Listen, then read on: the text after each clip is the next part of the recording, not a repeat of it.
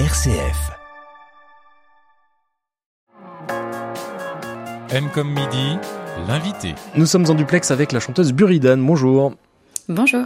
Euh, À l'occasion de deux concerts exceptionnels pour refermer une page de la salle de chansons à tout bout de champ puisque les deux directeurs Mathias et Lucas s'en vont, laissent la place à une autre équipe et apparemment ils ont souhaité que ce soit vous qui refermiez cette saison. Est-ce que vous savez pourquoi? Bah, un petit peu, parce qu'en fait, euh, je pense que j'ai, enfin pas je pense, j'ai ouvert la la première date euh, du règne euh, Mathias Lucas il y a sept ans. Ils m'avaient demandé de, de, faire leur première date, leur, première ouverture, en symbolisant un petit peu une forme de, de marrainage. Et du coup, ça nous a semblé un petit peu à tous les trois évident de, finir ce cycle ensemble. Hmm. Est-ce que vous avez quelques souvenirs particuliers euh, d'À tout bout de champ Vous y avez joué plusieurs fois, je pense. Oui, ben moi, à tout bout de champ, c'était mon jeu, il me semble, euh, des fois la mémoire nous joue des tours, mais que c'était mon absolument premier concert de toute ma vie professionnelle, on va dire. Euh, et je m'en souviens encore vraiment très très bien. Je sais même comment j'étais habillée. J'avais une robe blanche et j'avais pas de chaussures. Et, euh, j'étais rentrée sur scène en chantant une chanson qui s'appelait La Trouille. Et il se trouve que j'étais effectivement euh, morte de peur à, à ce moment-là. Et, euh, et en sortant de scène, euh, le directeur de la salle de l'époque m'avait fait un retour abominable sur ma prestation. Comme quoi, euh, voilà, les, les débuts ne, ne, ne sont pas forcément euh, révélateurs de, de, de la suite, mais euh, j'en garde malgré tout un, un super souvenir. C'était quoi une première partie ou vous étiez déjà euh, la vedette de la soirée? Non, je crois que c'était une sorte de coplateau jeune débutant, jeune talent. Euh, sûrement en partenariat avec le Conservatoire de Lyon, je pense. Parce que vous êtes passé par là? Oui, j'ai fait un an au, au, au CRR, maintenant ça s'appelle. Le conservatoire à rayonnement régional. Et donc à l'époque, vous étiez lyonnaise. Ce n'est plus le cas d'après ce que j'ai compris. Exactement, je suis une des rares personnes à avoir migré, non pas à la campagne, mais sur Paris, euh, en septembre. Euh, voilà, nouvelle vie. Moi, ça faisait 15 ans que j'habitais à, à Lyon et euh, il y avait besoin de, de, de changer un peu d'air. Et puis aussi, le Covid aidant, j'ai développé en parallèle un, un autre travail de la voix, qui est le travail de la voix de publicité euh, en télé et radio. Et euh, mon agent étant sur Paris, tous les studios étant sur Paris, euh, voilà, c'était un moment plus économique de, de, de venir à la capitale. Donc il y avait un enjeu professionnel essentiellement. Ouais, complètement. Ouais. Avec aussi l'espoir que votre destinée, votre chemin de chanteuse prenne un nouveau tournant aussi? Euh, pas forcément, juste qu'il puisse euh, déjà poursuivre son chemin. Euh, et puis euh, c'est vrai que hum, ce, ce travail euh, de la voix qui, qui est, qui est vraiment autre chose, me, euh, à la fois me permettait d'être plus sécure un peu financièrement dans cette période très trouble, euh, et du coup de retrouver aussi vachement plus de liberté dans la création. Euh, quand d'un seul coup on court plus après les cachets, euh, à faire de la date, etc. Et, et, et que d'un seul coup il y a une espèce de légère tranquillité financière qui permet de prendre le temps. Alors, on- on- les gens qui me connaissent savent que je suis quelqu'un qui aime prendre le temps. Euh, Cinq ans entre chaque disque à peu près, et là on va on va être à peu près sur la même moyenne. Mais mais cette fois-ci de, de le faire avec aussi plus de de sérénité et de de liberté. Euh, je trouve que ça m'a donné de la de la plus de de, de créativité. Oui, vous pouvez faire davantage ce que vous souhaitez en chanson, Exactement, oui. Sans la pression de trouver absolument des dates ou, euh, ou que le disque sorte vite. Exactement. Et puis en- entre-temps aussi, ce qu'il y a eu de nouveau, c'est que vous vous êtes en quelque sorte émancipé, vous avez créé votre propre label. Et oui, et donc ça aussi, ça prend du temps. ça prend du temps à mettre en place, et puis ça, ça prend du temps à en comprendre les, les rouages, et on est beaucoup moins rapide quand on est euh, tout seul que quand on est avec une équipe. Donc c'était aussi euh, me permettre ce, ce luxe-là, euh, le luxe de, enfin le luxe, c'est un drôle de mot, le luxe de l'indépendance, c'est vite dit, mais euh, en tout cas la, la, la liberté de la totale indépendance. Euh, et voilà, de pouvoir euh, cheminer tranquillement euh, sur cette route-là, la découvrir. euh, voilà, c'est quelque chose que j'avais vraiment envie d'expérimenter parce que à l'âge que j'ai et au bout de 15 ans de, de métier, je trouvais que c'était important de de mieux connaître les, les, les, les, derrière de, de, tout cela et, et, de plus être juste l'artiste qui se laisse porter sans se, enfin, sans se soucier. Je, je suis pas quelqu'un d'inconséquent, mais voilà, d'être plus, plus au cœur de, mm, des stratégies, de, des finances, de, de la gestion d'un budget, euh, tout ça quoi. De la communication aussi, de, de travailler, de penser soi-même la communication. Donc c'est beaucoup beaucoup de boulot aussi. et que d'un seul coup, quand on s'occupe soi-même d'un budget, on réfléchit l'artistique autrement. Euh, ça devient une contrainte aussi qui est stimulante. Euh, réfléchir soi-même à la com. Euh, en fait, le fait d'être euh, indépendante me rend beaucoup plus proactive, alors que moi j'ai une vraie tendance à me laisser un petit peu porter, à attendre qu'on me donne des échéances, des, des objectifs, etc. Et, et j'avais envie de travailler ma, ma, ma proactivité, en fait, de, de me débrouiller un peu plus. La communication, d'ailleurs, vous avez lancé un financement participatif pour le nouvel album dont, dont on va enfin parler un album, euh, j'ai l'impression qu'il vous tient particulièrement à cœur parce qu'il a quelque chose de très personnel.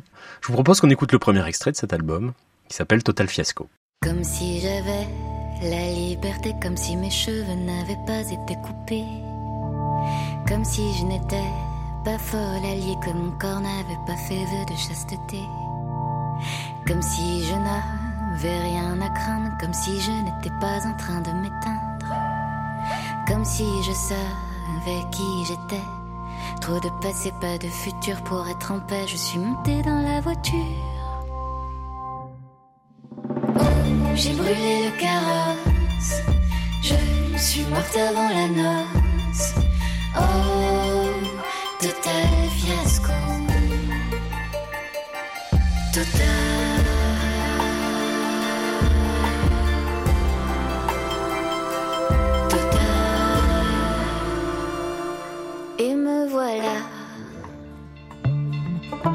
C'est moi dans l'élan, moi dans le vent, et je tombe et je tombe. Oui, c'est moi dans la chute, moi qui vais sans but, et me voilà.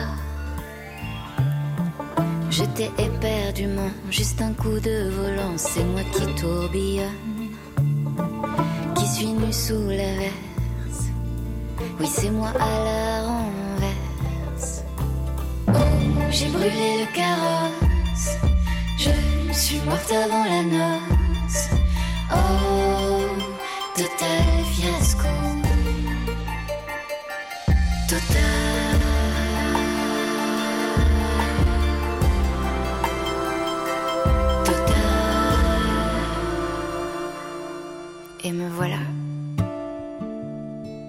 Les chevaux qui s'emballent tellement dans la cavale et je fume et je fume comme une fusée de détresse. On fuit comme on se dresse et te voilà. Ma Mrs. a toujours à mon chevet qui me hante. Qui de nous deux décide quand je suis au bord du vide?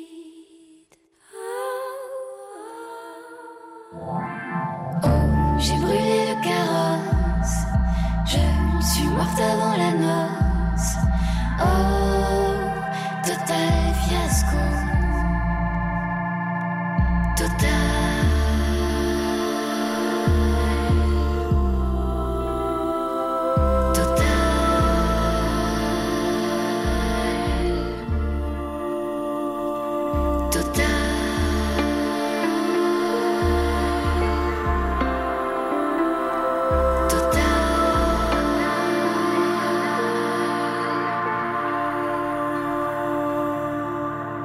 M comme midi, l'invité. Buridan, total fiasco, premier extrait en avant-première d'un disque, d'un album qui paraîtra à quel moment, euh, Buridan Alors, il a été annoncé sur le Ulule justement le... pour fin octobre. D'accord, donc c'est très bientôt. Là, toutes les chansons sont écrites, l'histoire est, bouclée. L'histoire est bouclée, euh, toutes les chansons ne sont pas encore terminées. Donc je travaille avec euh, Féloche sur les arrangements et la production. Ah, j'ai cru reconnaître un, un, petit bout de, de, je ne sais pas, de banjo ou de, de mandoline. De mandoline. Exactement. Donc c'est bien lui. Donc c'est bien lui qui est derrière les, les manettes et euh, les arrangements. Et euh, on s'était euh, euh, posé, euh, fixé trois, euh, deux semaines euh, de studio pour enregistrer les neuf premières chansons que j'avais écrites. donc on a neuf chansons qui sont voilà à peu près à peu près prêtes. Après il reste encore du mix à faire. Hum, je pense qu'il y a des chansons qu'on veut relire et, sûrement améliorer encore au niveau des arrangements. Et puis en parallèle, moi je continue d'avancer à écrire toujours sur, pour cet album. Euh, pour que d'ici octobre, on, on puisse proposer euh, à peu près une petite douzaine de titres. C'est aussi une histoire euh, qui, va, qui va prendre la forme d'un petit récit littéraire. Euh, et, et, donc j'avance également sur l'écriture de, de, ce récit. Et plus j'avance dans l'écriture de ce récit, plus euh, des thématiques euh, apparaissent et, et, me redonnent envie de, de compléter, de compléter l'album. Ça pourrait être sans fin, non? Ça pourrait être sans fin, mais, mais quand même, à la fin, elle meurt. donc là, on rit, mais donc c'est l'histoire donc de Colette. L'album va s'appeler Colette Fantôme. Qui est Colette? Colette, c'est un, une. Euh, elle traîne dans les branches de mon arbre généalogique, euh, donc c'est une personne de ma famille que, que je n'ai pas connue puisqu'elle est, elle est morte juste avant. Elle est de la génération de mes grands-parents. Dont on vous a beaucoup parlé? Eh ben, finalement non. Euh, et c'est un peu pour ça qu'elle devient pour moi extrêmement euh, mystérieuse. C'est-à-dire que non seulement on m'en a pas beaucoup parlé, mais elle est presque devenue une, une sorte de tabou. Euh, elle, est, elle, est, elle a grandi dans les années 50 et elle a voulu euh, très très jeune euh, rentrer dans les ordres. Et, et il se trouve que c'est la seule personne de ma famille qui pourrait avoir un lien avec l'art et la création, puisque dans ma famille, on a des commerçants, des vendeuses de tupperware, des instits, euh, des gens qui travaillent chez Orange, des physiciens, etc. Mais il se trouve que Colette, elle écrivait des poèmes, elle écrivait des lettres, euh, elle jouait de la guitare. Comment vous l'avez su ça? Comment vous l'avez découvert? C'est mon grand-père euh, qui m'en a parlé une fois, il y a longtemps, en me disant Colette, elle est un petit peu comme toi, elle fait de la guitare et elle écrit des. Mais j'avais 12 ans en fait. à l'époque, j'étais pas encore chanteuse, mais je faisais un peu de guitare classique et j'écriaprès des poèmes. Et ça s'est inscrit dans votre cerveau, vous vous en souvenez? Exactement. Et ça m'est revenu plus tard et je me suis dit tiens. Et euh, bon, après, ce serait un peu long à raconter tout ce qui peut me lier à Colette, euh, et c'est pour ça que j'avais envie d'en faire un, un récit euh, écrit. Et vous manquiez de, comme ça d'un lien dans la famille avec d'avoir comme ça ce lien artistique avec une autre personne de la famille? Oui, d'un seul coup, j'avais un peu l'impression de, de ne plus venir de nulle part. Que j'étais pas là complètement parachutée dans un, dans, dans un endroit où j'avais du mal à me reconnaître, en fait. Donc cette figure de Colette était rassurante. C'était une forme de compagnonnage comme ça à distance.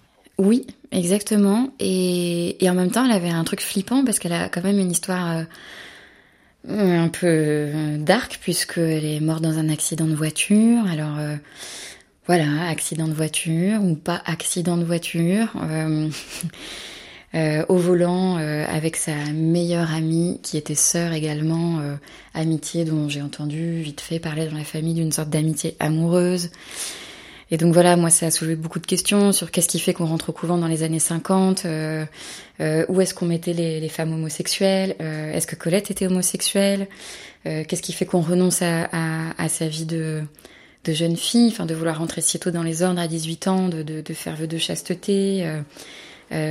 Voilà, est-ce qu'il y a un secret derrière ça? Est-ce qu'il n'y en a pas?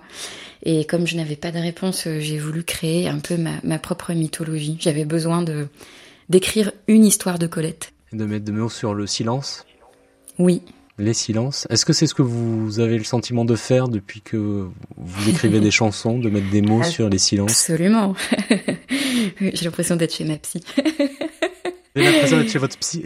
oui, non, non, mais tout à fait. Vous avez absolument raison. On... D'ailleurs, euh, oui, c'est un métier où chanter, c'est prendre la parole, euh, c'est utiliser la voix, c'est faire entendre sa voix. Et, euh, et c'est sûr que dans les sujets que, que j'ai abordés depuis le début, il y a toujours eu un besoin que ce soit de la chanson introspective, qui pose des questions, qui mette des mots sur des des émotions, qui subliment des, des événements euh, plus ou moins difficiles. Euh, c'est vraiment un, un, exutoire, quoi. Vous me direz si je me trompe, mais j'ai le sentiment qu'il y avait une référence à Berlin dans cette chanson ou euh, dans le projet de l'album.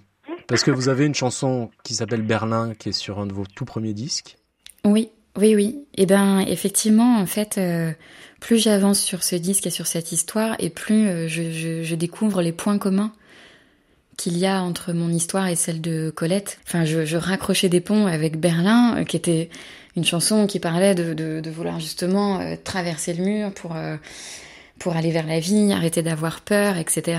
Et et sur la notion de d'enfermement et de s'ouvrir sur l'extérieur et sur le monde. Moi, j'étais quelqu'un qui était agoraphobe, donc j'étais moi-même dans une sorte enfermée entre quatre murs. Enfin, euh, j'arrivais pas à sortir de chez moi. Colette, elle s'est enfermée dans un couvent. Elle s'est complètement reculée du monde. Euh, euh, ça pourrait être la même description que l'agoraphobie d'une certaine façon. C'est ça qui est assez que je trouve fascinant. Et vous n'aviez pas fait le lien? Eh ben, je le fais depuis depuis peu, quoi. Depuis que je, je, je creuse sur ce sur cette sur ce personnage. Hum. Et en travaillant euh, l'histoire de Colette, vous travaillez aussi sur vous alors? Oui, et ça me permet de peut-être aussi euh, des fois, je pense qu'on on, on, hérite euh, des choses de nos ancêtres et ça me permet aussi petit à petit de faire le tri sur ce que je veux garder, ce que je veux pas garder, ce qui m'appartient et puis peut-être ce qui appartient à, à d'autres. Vous avez fait de la psychogénéalogie Oui, alors de, de, de comptoir, mais, mais euh, j'aimerais beaucoup en faire euh, avec quelqu'un de compétent. Euh, mais oui, oui, c'est une forme de... Oui, je travaille sur le transgénérationnel. Mm. On vous retrouve à tout bout de champ. Est-ce que vous interpréterez de nombreuses chansons de cet album à venir ou c'est encore trop frais? Alors, c'est un peu frais, mais je vais en interpréter quelques-unes. Quelques-unes du futur album, quelques-unes des anciens et j'ai surtout, euh, je vais surtout inviter plein de copains copines euh, chanteurs chanteuses de Lyon euh, à venir chanter avec moi des chansons à moi, mais aussi des reprises. Il y a l'idée aussi de, ben, de célébrer cette dernière date de la saison pour À tout et pour Mathias et Lucas, et de, de, faire aussi une sorte de, de grand feu de joie, feu de camp. On va euh, comment dire, organisé à tout bout de champ un peu différemment de d'habitude, c'est-à-dire que on sera pas vraiment sur la scène, on va euh, installer le public dans une sorte de grand arc de cercle et on pourra venir chanter presque au milieu des gens et on va chanter euh, total unplugged, donc en acoustique, les instruments pas branchés et vraiment cet esprit de on est tous dans un salon ensemble et on, vit une belle soirée. Est-ce que vous souhaitez garder le mystère sur les, amis que vous avez invités ou vous pouvez nous donner quelques noms? Ah non, je peux donner quelques noms. Euh, alors, je vais inviter euh, Frédéric Bobin, Evelyne Gallet, les Sœurs de la Cour, Claudine Poli, Pandore, euh, Sybille Chalamont, et il me semble que que je n'ai oublié personne. Et bien sûr, j'invite aussi les musiciens avec lesquels j'avais partagé la tournée sur le précédent album. Il reste encore quelques places pour euh, ces deux soirées exceptionnelles de concert Buridan euh, à tout. Donc c'est vendredi et samedi. Merci beaucoup et puis on se retrouvera peut-être, euh, même sans doute, pour la sortie du disque au mois d'octobre. Eh ben merci beaucoup et avec plaisir.